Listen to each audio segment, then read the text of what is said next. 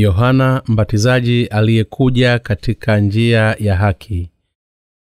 Mathayo sura ya kumi na mstari wa kwanza hadi wa kumi na baada ya siku sita yesu akamtwaa petro na yakobo na yohana nduguye akawaleta juu ya mlima mrefu faragani akageuka sura yake mbele yao.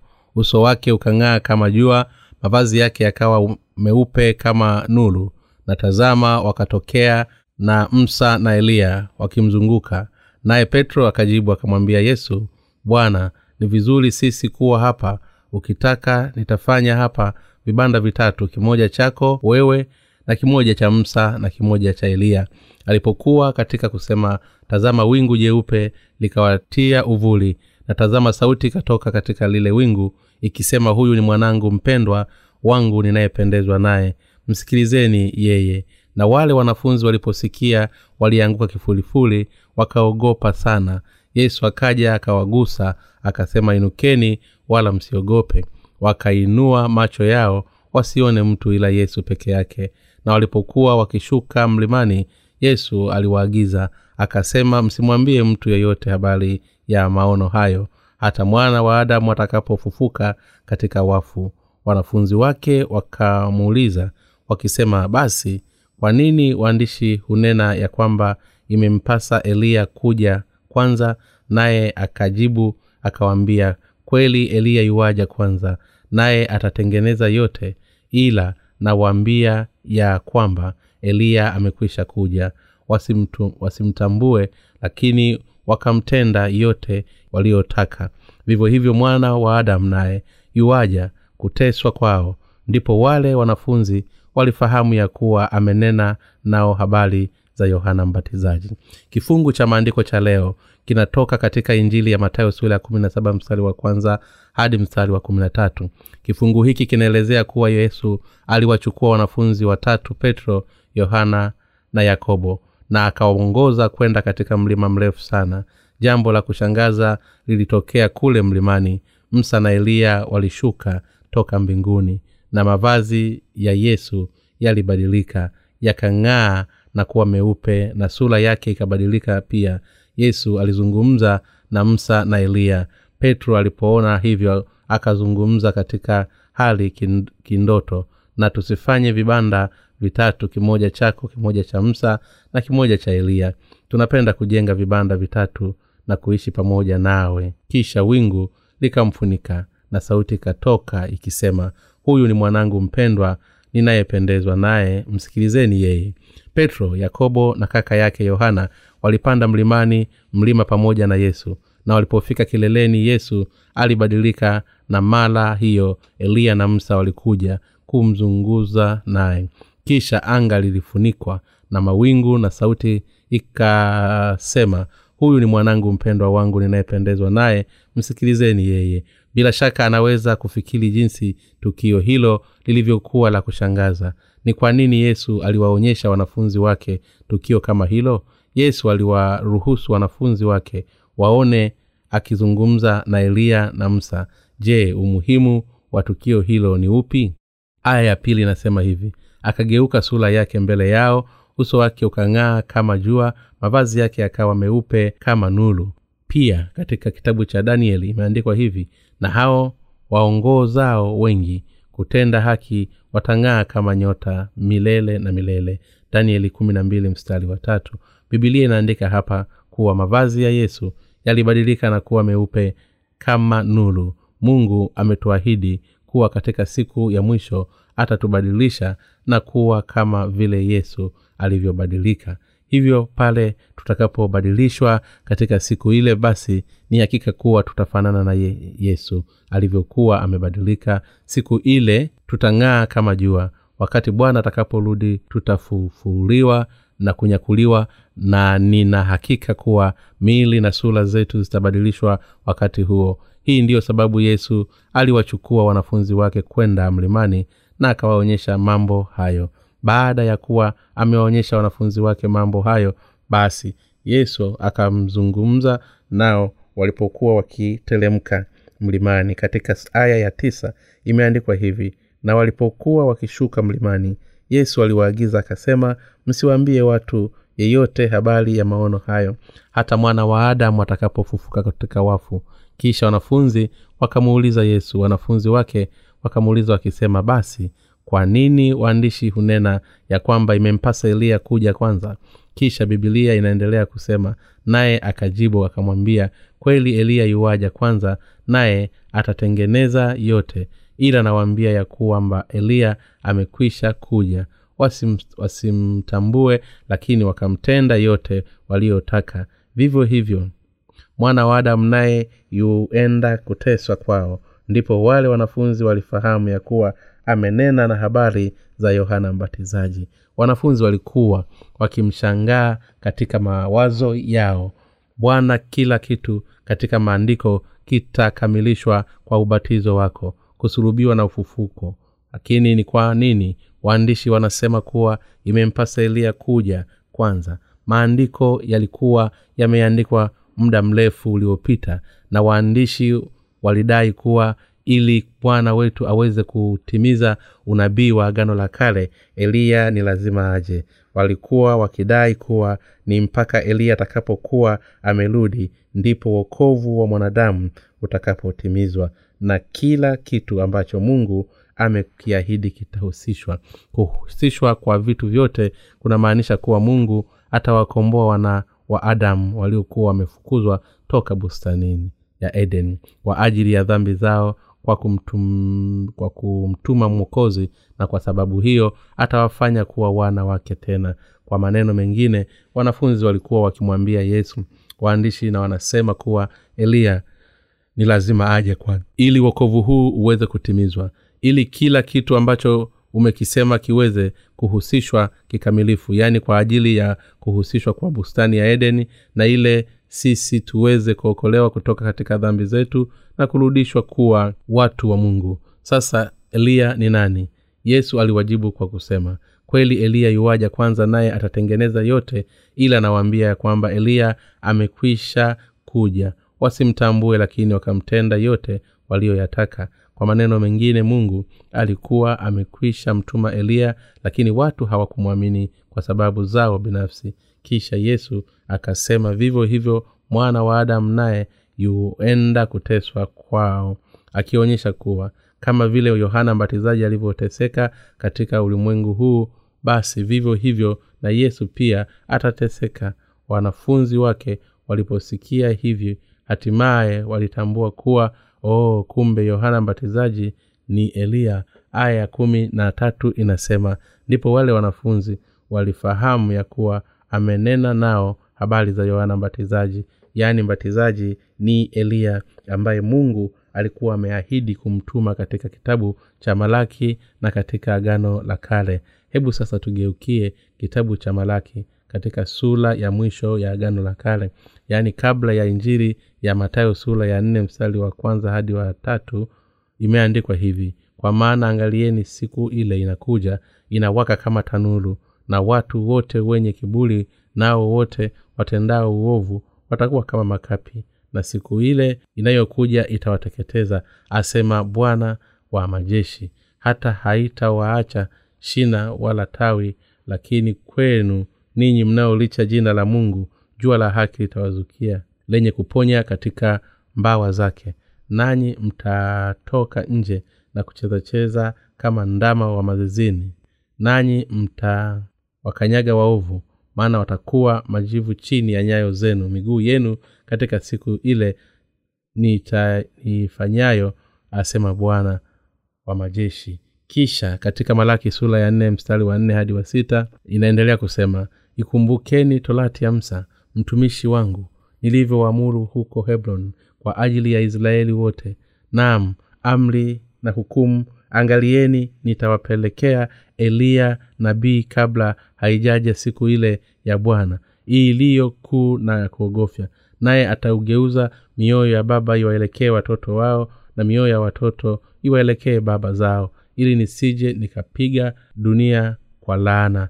Mungu aliahidi kuwa atamtuma mwa mtumishi wake nabii eliya baba kabla ya yesu mwenyewe. Hajaja hapa duniani. Anasema eliya atageuza moyo ya baba iwaelekee watoto na mioyo ya watoto iwaelekee baba zao. Na hivi ndivyo kuhani mkuu alivyowapasa kufanya kazi ya kuhani mkuu. Ni kubadilisha moyo wa mungu kwa kumtolea sadaka. Kwa kawaida sai hasila ya mungu inawaka pale watu wanapokuwa wametenda dhambi mbele zake. Hivyo ni jukumu la kuhani mkuu kuubadilisha huo moyo wa mungu mwenyewe. Hasila kuwa moyo wenye huluma kwa maneno mengine ni kuhani mkuu ndiye anayelitimiza jukumu hili la upatanisho la kubadili moyo wa mungu kuwa na huruma kwa watu wake. Pia ni jukumu lake kuibadilisha mioyo ya watu waliokuwa wamwacha mungu na kisha kumrudia mungu. Haya ndiyo majukumu halisi ya kuhani mkuu anayetoa sadaka kwa mungu kwa niaba ya watu mungu alisema kuwa atamtuma nabii eliya na kazi ya eliya itakuwa ni kuyatimiza majukumu haya kwa kuja hapa duniani. Ni lini basi ambapo eliya atakuja? Mungu alisema kuwa atamtuma wakati ambao hukumu itakuwa imekaribia kama ilivyoandikwa nisije nikaipiga dunia kwa laana. Eliya atakuja na kuitimiza jukumu lake kama mpatanishi ili kuiongoza mioyo ya watu kumwelekea mungu na moyo wa mungu kuwaelekea watu. Lakini bibilia pia inasema ikiwa watu hawatayashika maneno ya eliya atakayekuja wakashindwa kuigeuza mioyo yao kumwelekea mungu na kumtomwamini mungu basi mungu atakuja na kuipiga dunia. Atawafutilia mbali na kuwatupa katika tanulu la moto. Ndugu zangu waumini neno ubatizo kwanza kabisa linamaanisha kuwa ni kuoshwa kwa dhambi zetu. Hali akimwita kila mtu aje kubatizwa yohana mbatizaji alisema ziosheni mbali dhambi zenu. Mnapaswa kuoshelea mbali dhambi zenu. Yohana mbatizaji alitoa ubatizo wa toba kwa watu wa israeli. Ubatizo uliowezesha kupokea ondoleo la dhambi zao marko sula ya kwanza mstari wa nne. Lakini pia yohana alimbatiza yesu na ubatizo huu wa yesu ni ule uliohusisha kuzipitisha dhambi zote za mwanadamu kwenda kwa yesu. Ubatizo ambao yesu aliupokea toka kwa yohana mbatizaji ulikuwa ni ubatizo ambao ulizioshea mbali dhambi za kila mtu. Na hii ndiyo maana ubatizo unamaanisha kuoshwa kuzikwa na kupitishwa.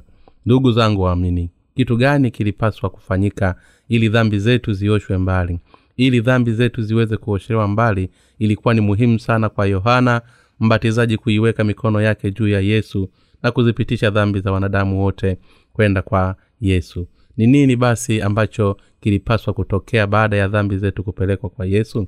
Kwa kuwa yesu alikuwa amezipokea dhambi zetu zote alipaswa kufa na kuzikwa kabulini na hii ndiyo sababu baada ya kujitwika dhambi zote za mwanadamu kwa kubatizwa yesu alielekea msalabani akiwa kama mwana kondoo wa mungu na akafa kwa niaba yetu.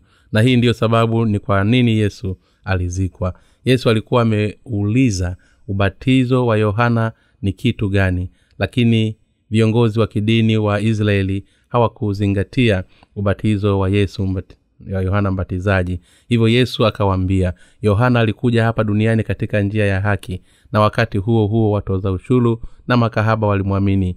Ninyi hamkutubu na kumwamini pamoja na kuwa mlimwona mtaenda moja kwa moja kuzimu.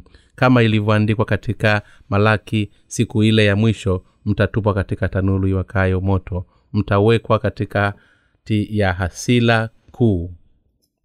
Mungu aling, angelimtuma nabii eliya naye angeliwegeuza mioyo ya baba iwaelekee watoto. Hii inamaanisha ni moyo wa mungu kuwaelekea watoto wake. Kivipi ni kwa kumtuma yohana mbatizaji ambaye ni mwakilishi wa wanadamu na mkuu kuliko wote waliozaliwa na mwanamke. Yohana mbatizaji alizipitisha dhambi zetu zote kwenda kwa yesu. Kwa kumbatiza yesu mwana wa mungu na mwokozi kwa kufanya hivyo yohana alielekeza hasila ya mungu iliyokuwa imehifadhiwa kwa ajili yetu kwenda kwa yesu kristo mwana wake. Na hivyo akafanya iwezekane kwetu sisi ambao tulikuwa hatuwezi kumkaribia mungu kwa sababu ya dhambi zetu kwenda mbele za mungu kwa ujasiri kwa kuamini katika ukweli huu kwa kuamini katika injili ya maji na roho kwamba yohana mbatizaji alizipitisha dhambi zote za ulimwengu kwenda kwa yesu kwa kumbatiza na kwamba yesu alijitwika dhambi hizi zote na akadhabiwa kwa ajili ya dhambi hizi pale msalabani. Basi mwanadamu sasa anaweza kusimama mbele za mungu mungu alimfanya yohana mbatizaji kulitimiza jukumu lake kama mtu aliyewajibika kwa ubatizo wa yesu. Ili kwamba mungu aweze kuwa na huruma kwa wale wote wanaomwamini yesu kristo na wanaoiamini huduma ya yohana mbatizaji na kuwachukulia kuwa ni watoto wake. Kwa maneno mengine yohana mbatizaji alifanya jukumu la upatanishi imeandikwa hivi naye ataigeuza mioyo ya baba iwaelekee watoto wao. Yohana mbatizaji akiwa kama kuhani wa mwisho wa agano la kale alitimiza jukumu hili la upatanishi kikamilifu.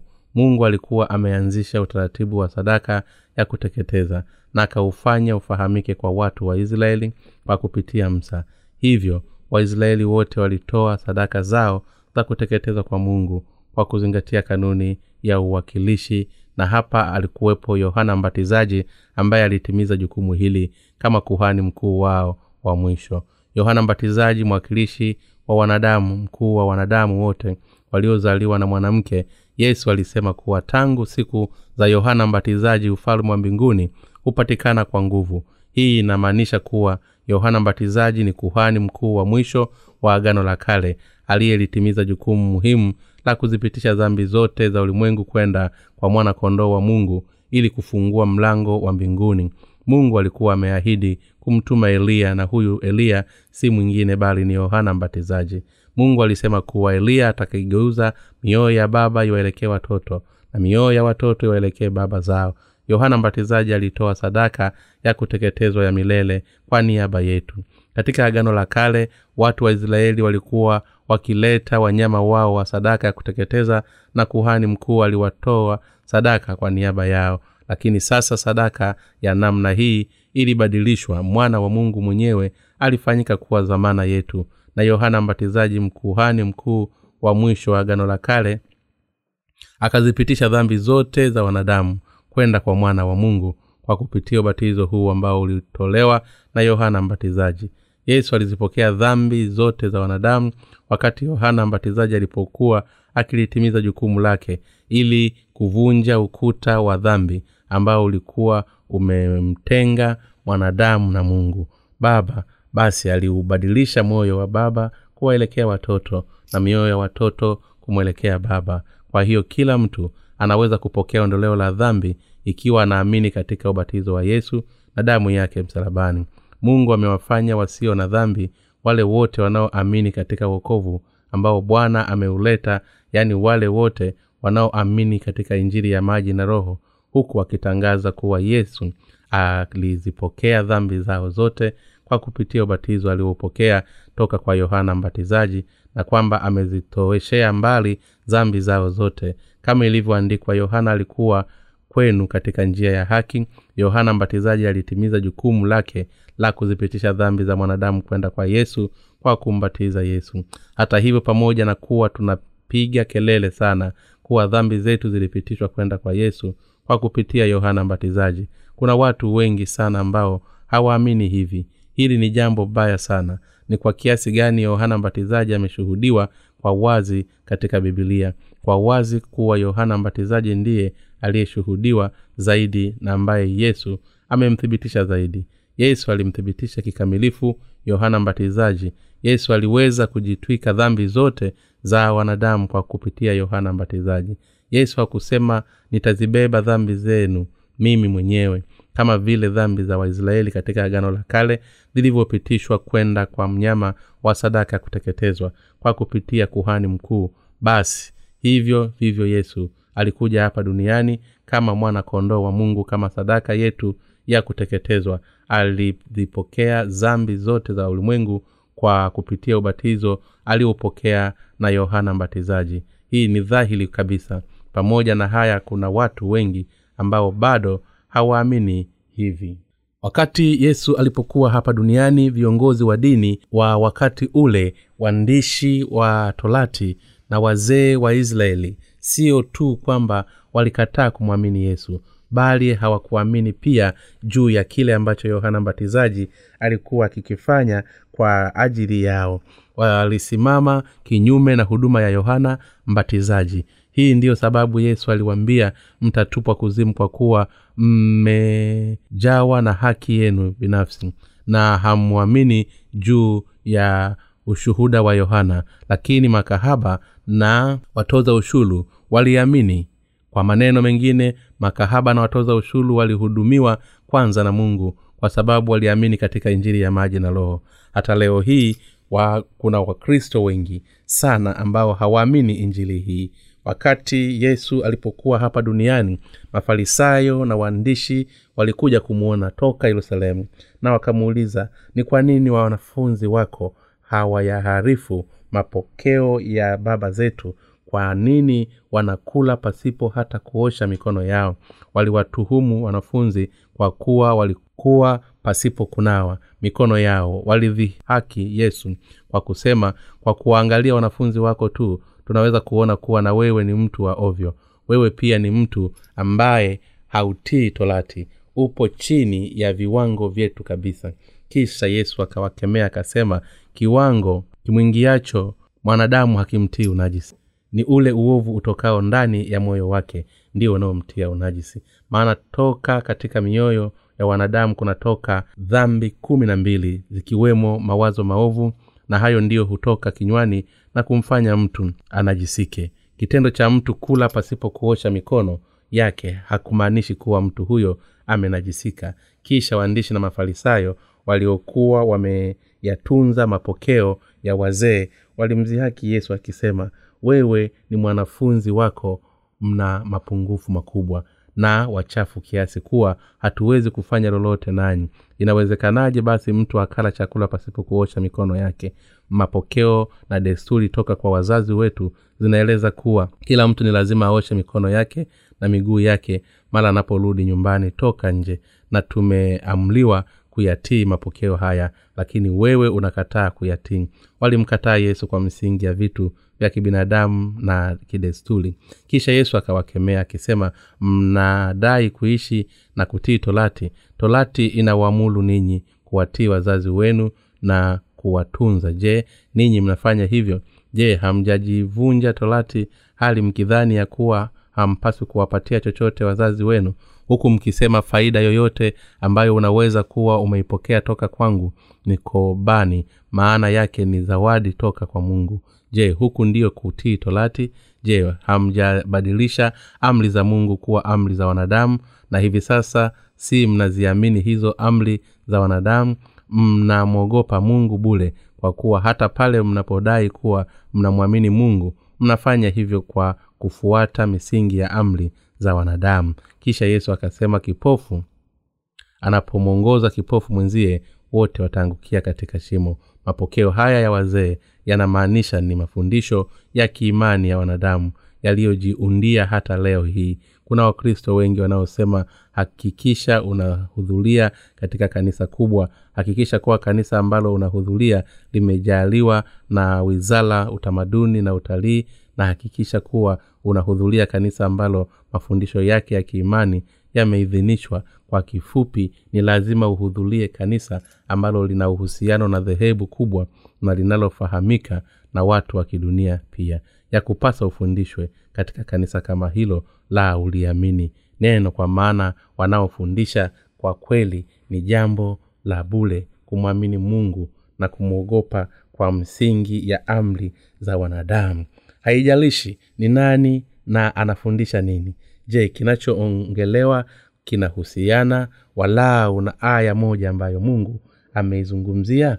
Mafundisho ya wanadamu ni bule kabisa. Hata hivyo viongozi wa kiroho wa leo wanapitia oloza ndefu ya litania na ikona na aliongea nini kuwa wakasema kwa kusanyiko. Kanisa kelvin alisema hivi luther alisema vile livingstone alisema hivi ibrahim kaipa alisema vile hagan na kanta walisema hivi. Wakati confucian mensim na sokleti walisema vile.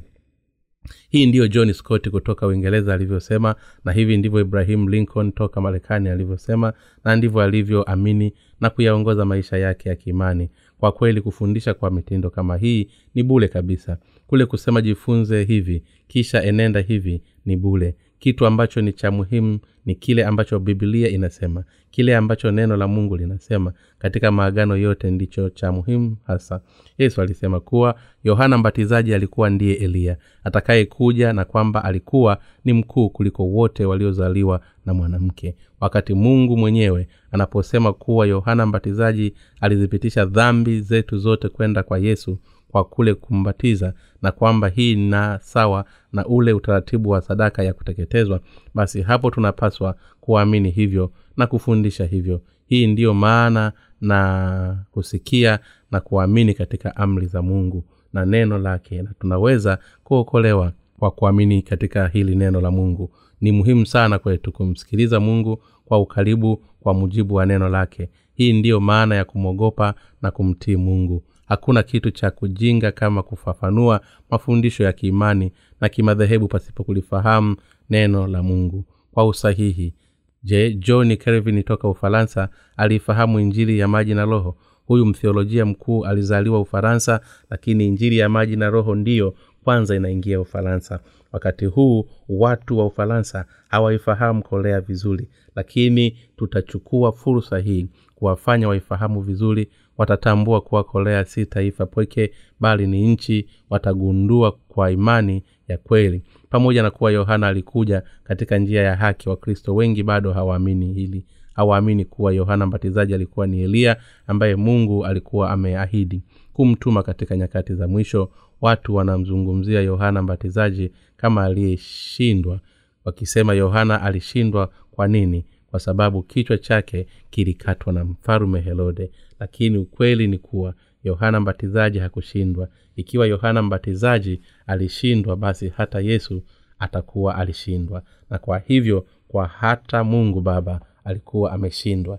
Ili kutuokoa wanadamu toka katika dhambi. Mungu baba alimtuma yohana mbatizaji kuja hapa duniani miezi sita kabla ya yesu. Kisha baba akamtuma yesu kuja hapa duniani miezi sita baada ya kuzaliwa kwa yohana mbatizaji. Na wakati watumishi hao wawili walipofika umri wa miaka thelathini yohana alimbatiza yesu. Na yesu akaupokea ubatizo huu hivi ndivyo mungu baba alivyoweka dhambi za ulimwengu kwa yesu. Kwa kuzingatia hili kama yohana mbatizaji angelikuwa ameshindwa basi hivyo hivyo huduma ya yesu ya uokovu ilikuwa imeshindwa pia. Na vivyo hivyo mungu baba aliyewamtuma wote angekuwa ameshindwa pia. Kwa kupitia msa kati agano la kale mungu alizungumza kuhusu torati kwa wanadamu ambao walikuwa wameanguka katika dhambi. Alizungumza juu ya utaratibu wa sadaka ya kuteketezwa ambao ulitozuesha mbali dhambi akamzungumza juu ya amri mia sita kumi na tatu ambazo wanadamu walipaswa kuzitii. Kila kitu kilikuwa kimeandikwa katika torati toka katika utaratibu wa sadaka ya kuteketezwa hadi kuwekwa katika sheria ya wokovu na sheria ya hukumu. Mungu alikuwa ameahidi kumtuma eliya kama alivyokuwa ameahidi mungu. Alimtuma eliya miezi sita baada ya kumtuma eliya mungu alimtuma yesu kuja hapa duniani. Na kwa kupitia eliya mungu alizipitisha dhambi zote za wanadamu kwenda kwa yesu. Yesu alizipokea dhambi zote za wanadamu kwa kupitia eliya eliya alizipitisha dhambi zote za wanadamu kwenda kwa yesu. Yesu akasema ndivyo itupasavyo kuitimiza haki yote. Ndivyo itupasavyo kumfanya kila mtu awe hana dhambi na kuwaokoa watu wote wa ulimwengu huu toka katika dhambi zao. Kwa kuwa yesu alizipokea dhambi za ulimwengu kwa kupitia yohana mbatizaji kwa kubatizwa na kwa kuwa yohana mbatizaji alizipitisha dhambi hizi za ulimwengu kwenda kwa yesu basi mungu aliweza kuzitowesha mbali dhambi zote za wanadamu kwa kupitia yohana mbatizaji ambaye alikuwa ndiye eliya atakayekuja. Na kwa yesu alifanyika kuwa mkwanakondoo wa sadaka ya kuteketezwa. Pamoja na hili watu wengi hawaamini ukweli huu hata katika kipindi cha agano jipya kulikuwa na wengi ambao hawakumtambua yohana mbatizaji na kwa sababu hiyo haikuwezekana kuokolewa. Je umesikia juu ya barua pepe ambazo tumezipata toka kwa wamishonari mmoja huko afrika? Kwanza kabisa wakati mishonari huyu aliposoma moja ya kitabu chetu alikasirika na kusema vibaya akatuambia kitabu hiki kinasema kuwa yohana mbatizaji alizipitisha dhambi zangu kwenda kwa yesu lakini dai hili ni potofu kiasi kuwa siwezi kukubaliana nalo sikubaliani kabisa na hoja zilizomo katika kitabu hiki. Bila shaka anaonekana alikuwa ni mtu asiye na thubila kwa sababu alituma barua yake wakati hata hajamaliza kukisoma kitabu chote. Kisha baada ya siku chache baadaye alituandikia kwa kusema nina habari takatifu za kuwashirikisha.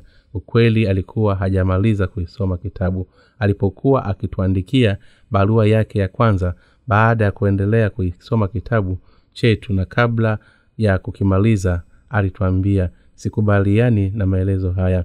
Lakini baada ya kukisoma kitabu zaidi alifikia hatua ya kuelewa kuwa kitabu hiki kinazungumzia nini. Baada ya kuisoma kitabu zaidi na zaidi akatuandikia tena akisema ninataka kuwashirikisha habari takatifu. Mimi pia ninakubaliana na msimamo wako juu ya ubatizo wa yesu. Kwamba mungu alizipitisha dhambi zetu kwenda kwa yesu kwa kupitia yohana mbatizaji. Na kwa sababu hiyo dhambi zangu pia zilipitishwa kwenda kwa yesu. Sasa sina dhambi. Siku hizi kuna watu wengi katika nchi za ng'ambo ambazo wanakubaliana na sisi juu ya hili. Wanakili kuwa pamoja na kumwamini yesu kwa muda mrefu si mara yao ya kwanza kuisikia injili ya namna hiyo. Niliandika hivi katika kitabu kimoja na kitabu changu ukiachilia mbali maandiko ya wanafunzi wa yesu. Ha, hiki ni kitabu cha kwanza katika ulimwengu mzima ambacho kina injili ya maji na roho. Watu hawa hawaipingi hoja hii. Wanakubaliana kukaa kimya hata sasa kuna watu wengi ambao wanakili baada ya kuvisoma vitabu vyetu. Sijawahi kukisoma kitabu kama hiki katika ukristo. Wanakili kuwa yohana mbatizaji alizipitisha dhambi za ulimwengu kwenda kwa yesu. Wanakubali katika mioyo yao kuwa yesu alizipokea dhambi za ulimwengu kwa kupitia yohana mbatizaji. Wanakubaliana na ukweli huu baada ya kusoma kitabu kimoja tu. Mara ya kwanza kwa kuwa neno la injili hii ni geni kwao wanaweza kudhani kuwa huu ni upotofu lakini kadiri injili inavyoelezwa katika bibilia ni nini kinachotokea? Wanafikia hatua ya kuikubali. Hata sasa kuna wageni wengi wanazaliwa tena upya. Hata wakati huu kuna waumini wapya wanaozaliwa tena upya. Watu wengi wanasoma vitabu vyetu wakiwa sebuleni na wakiwa mabafuni. Watu wengi sana wanasoma vitabu vyetu kwa jicho la imani na wanaamini katika injili hii huku akijisemea sasa sina dhambi ni sawa kabisa na jinsi bibilia ilivyosema. Kisha wanatuandikia ninataka kuwashirikisha habari njema. Ninakubaliana kuwa yesu alijitwika dhambi zetu zote kwa kubatizwa.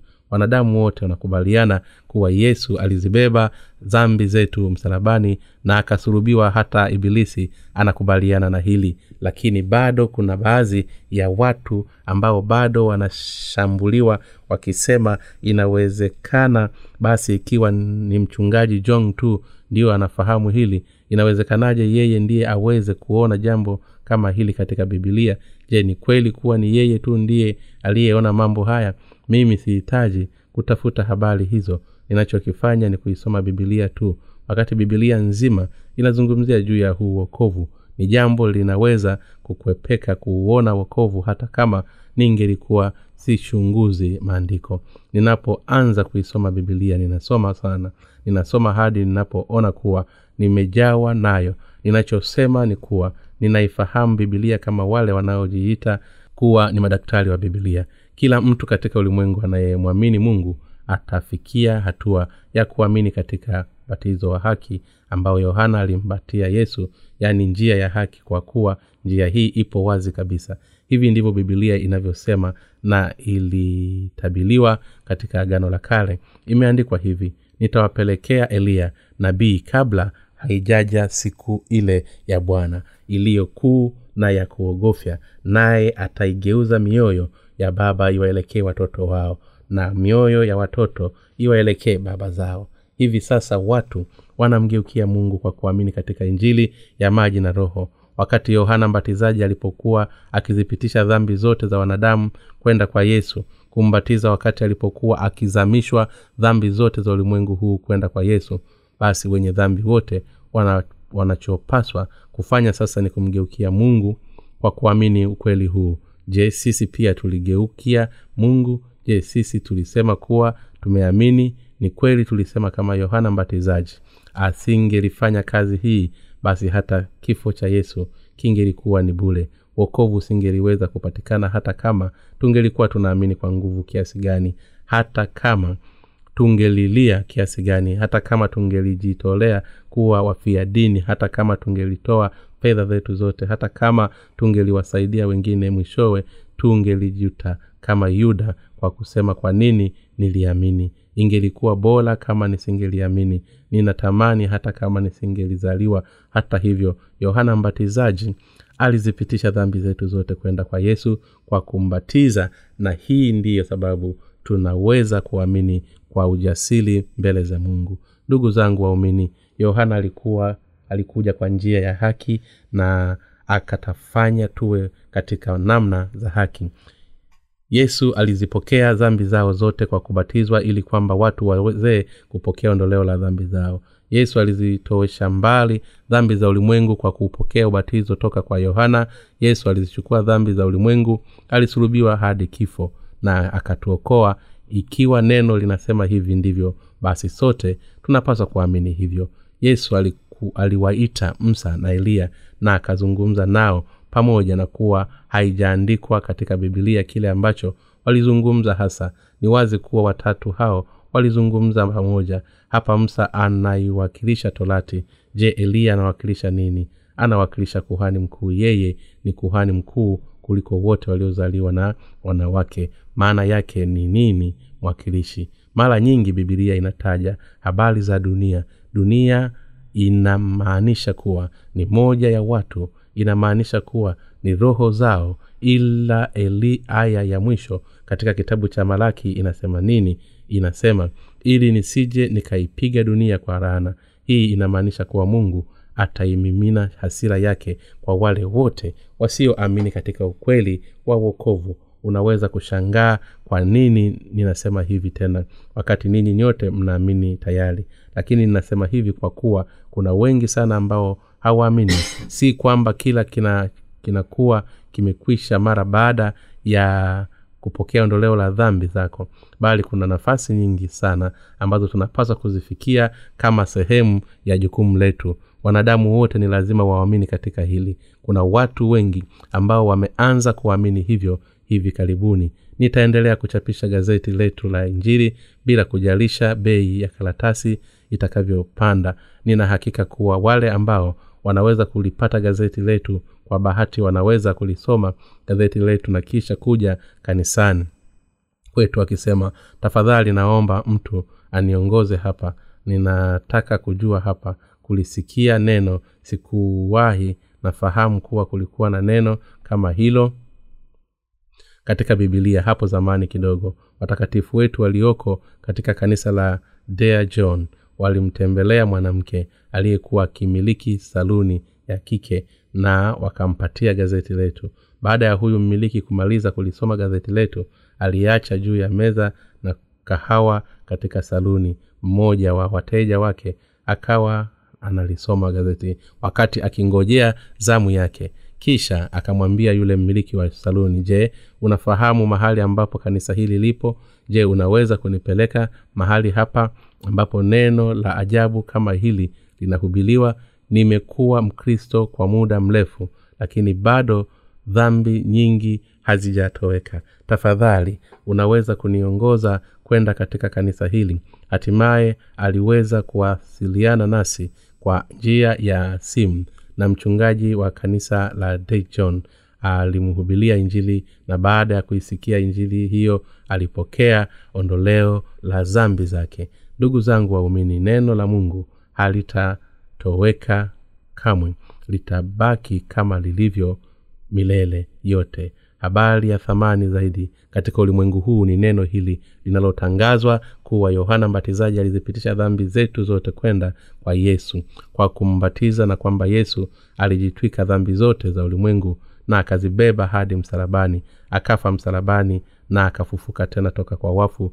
na kwamba kwa sababu hiyo ametuokoa sisi sote. Hii ndiyo habari nzuri zaidi na yenye furaha zaidi. Ina nguvu ya ajabu kama vile dinamo na ni mziki ambao ni mzuri kuliko mziki wowote ule. Ndugu zangu waumini jen mnaamini hivyo au kwa namna yoyote ile unachukizwa kwa sababu ninarudia maneno yale tena na tena? Mahubiri yangu yalikuwa ni marefu kuliko haya yalikuwa ni marefu sana kiasi kuwa yalidumu wakati mwingine kwa masaa matatu lakini siku hizi ninazingatia sana muda. Ikiwa kama ningelihubiri kila kitu kinachonijia katika fikra zangu basi ningelipaswa kuhubiri kwa masaa matatu hadi manne. Hivyo ukilinganisha na pale zamani utaona kuwa mahubiri yangu siku hizi ya wastani. Ndugu zangu waumini unaweza kuhubiri ukweli huu wa maji na roho ikiwa tu wewe mwenyewe unafahamu je umewahi kuhubiri injili hapo kabla? Unapojaribu kuihubiri injili huoni kuwa kuna wakati maneno yanakuishia? Ni pale tu unapolisikia neno la mungu katika undani wake wote na ukalithibitisha na kulifahamu katika upana wake ndipo utakapoweza kuhubiri injili kikamilifu. Hata kama mtu atakupa changamoto katika neno unaweza kumfanya ashindwe na kisha akaiona nafsi yake. Upo radhi uokolewe wewe binafsi na kisha ukauficha ukweli binafsi. Kama ningelifanya hivyo basi ni hakika kuwa ningelikuwa nimeacha kuitumikia injili muda mrefu. Mara baada ya kupokea ondoleo la zambi kama ningeliacha kutumikia injili mara baada ya kupokea ondoleo la dhambi pengine ningelikuwa ni mkurugenzi katika kituo kikubwa cha maombi ambacho maana mama yangu wa kambo alikuwa akiongoza.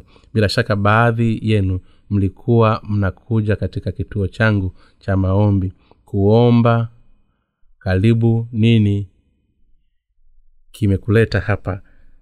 Nimekuja kuomba nenda katika chumba kile omba. Kisha unaweza kutumia chumba kile kingine. Kisha ungelilia sana katika chumba kile hali ukijiweka katika hali nzito ya kuteseka ukijaribu kufunga mara nyingi.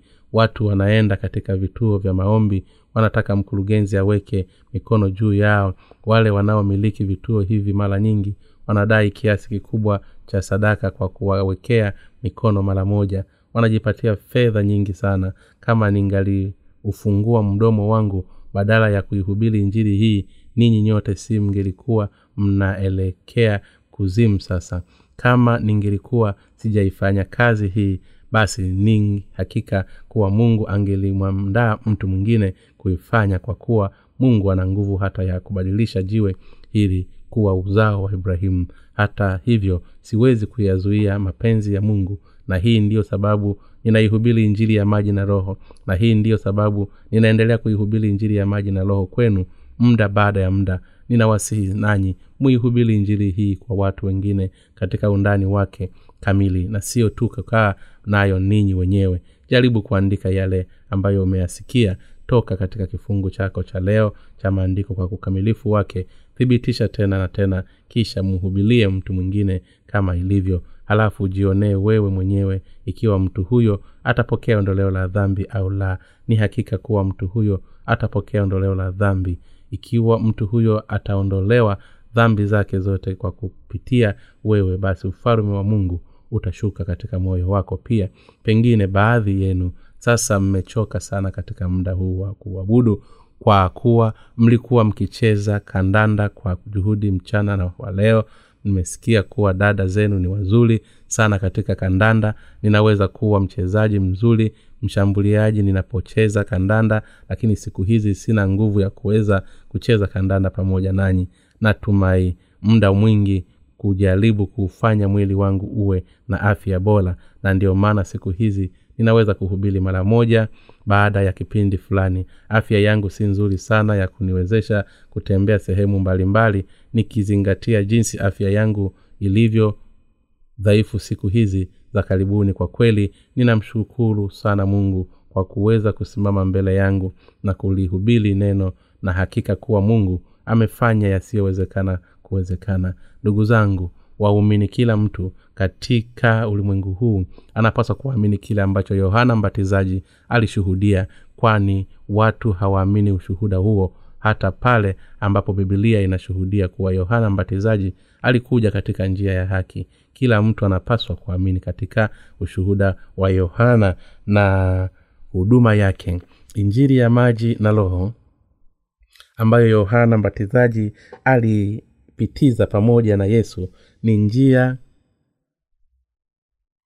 ya uokovu ambayo kila mtu hapa duniani anapaswa kuiamini. Yohana mbatizaji alikuja katika njia ya haki akazipitisha dhambi zote za ulimwengu kwenda kwa yesu kwa kubatiza yesu. Hiyo yesu ametuokoa sisi sote toka katika dhambi kwa kuzipokea dhambi za ulimwengu na kwa kufa msalabani. Kila mtu ni lazima aamini katika uokovu huu na katika njia hii kuelekea katika ufalume wa mbinguni. Wewe na mimi pia yaani sisi sote tunapaswa kuufikia uokovu kwa imani. Kila mtu anayemwamini yesu ni lazima aamini pasipo shaka. Uokovu hauwezi ukafikiwa kwa kuamini katika msalaba tu. Ni muhimu na lazima kuamini katika injili ya maji na roho. Hayo ndiyo ninataka kuwashirikisha ninyi nyote. Ni vipi kuhusu ninyi? Mnaamini katika injili hii bila shaka unaweza kuwa umelisikia neno hili mara elfu kadhaa. Ukweli ni kwamba kama haukubali injili hii basi utatupwa na aibu mbele za mungu wakati yesu mwenyewe atakapothibitisha injili hii ya maji na roho. Inawezekanaje basi kwa sisi tusikubali? Ndugu zangu waumini ninawaomba ninyi nyote muikubali injili hii. Ni lazima uitii na uitunze. Injili hii kwa uaminifu na ni lazima uiamini injili hii kwa moyo wako wote. Mungu wa mbinguni akubariki. Omba kitabu cha bule katika tovuti ya www bjnewlife org